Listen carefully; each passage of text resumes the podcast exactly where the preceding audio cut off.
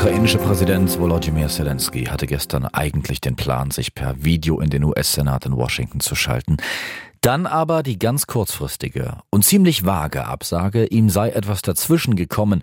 Das kam doch überraschend, äh, auch deshalb, weil die Ukraine zu Recht um finanzielle und militärische Hilfe aus den USA bangt. Denn die Republikaner im Kongress knüpfen weitere Ukraine-Hilfen an Bedingungen, die die Demokraten gerade nicht erfüllen wollen. Sebastian Hesse über einen Konflikt, der für die Ukraine gravierende Folgen haben könnte. Die Appelle seitens der beiden Regierung werden dringlicher. Spätestens zum Jahresende sind die finanziellen Mittel für die Ukraine aufgebraucht. Matt Miller, der Sprecher des Außenministeriums, bat gestern noch einmal mit Nachdruck um die Freigabe der von beiden beantragten knapp 106 Milliarden Dollar, die neuerliche Finanz- und Militärhilfe für Kiew beinhalten. It is critical that Congress act. We've exhausted over 97% of what was allocated. We only have a, a very small amount left. Es ist von entscheidender Bedeutung, dass der Kongress handelt, so Miller. Über 97 Prozent der genehmigten Ukraine-Hilfen sind aufgebraucht. Der Rest werde allenfalls noch für wenige Wochen reichen. Ähnlich äußerte sich gestern auch das Pentagon.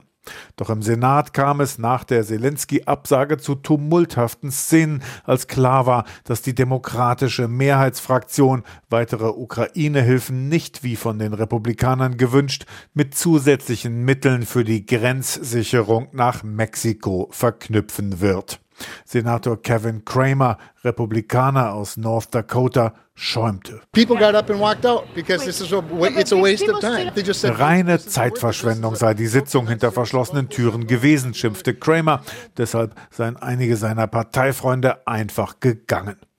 Nach republikanischer Lesart ist es nicht mehr vermittelbar, dass immer neue Milliardenbeträge für die Ukraine und auch für Israel bereitgestellt werden, aber der eigene Grenzschutz wegen Unterfinanzierung nicht mehr funktioniert.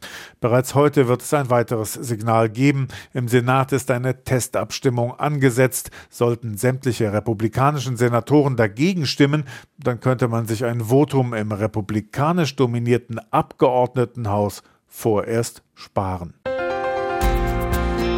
MDR aktuell.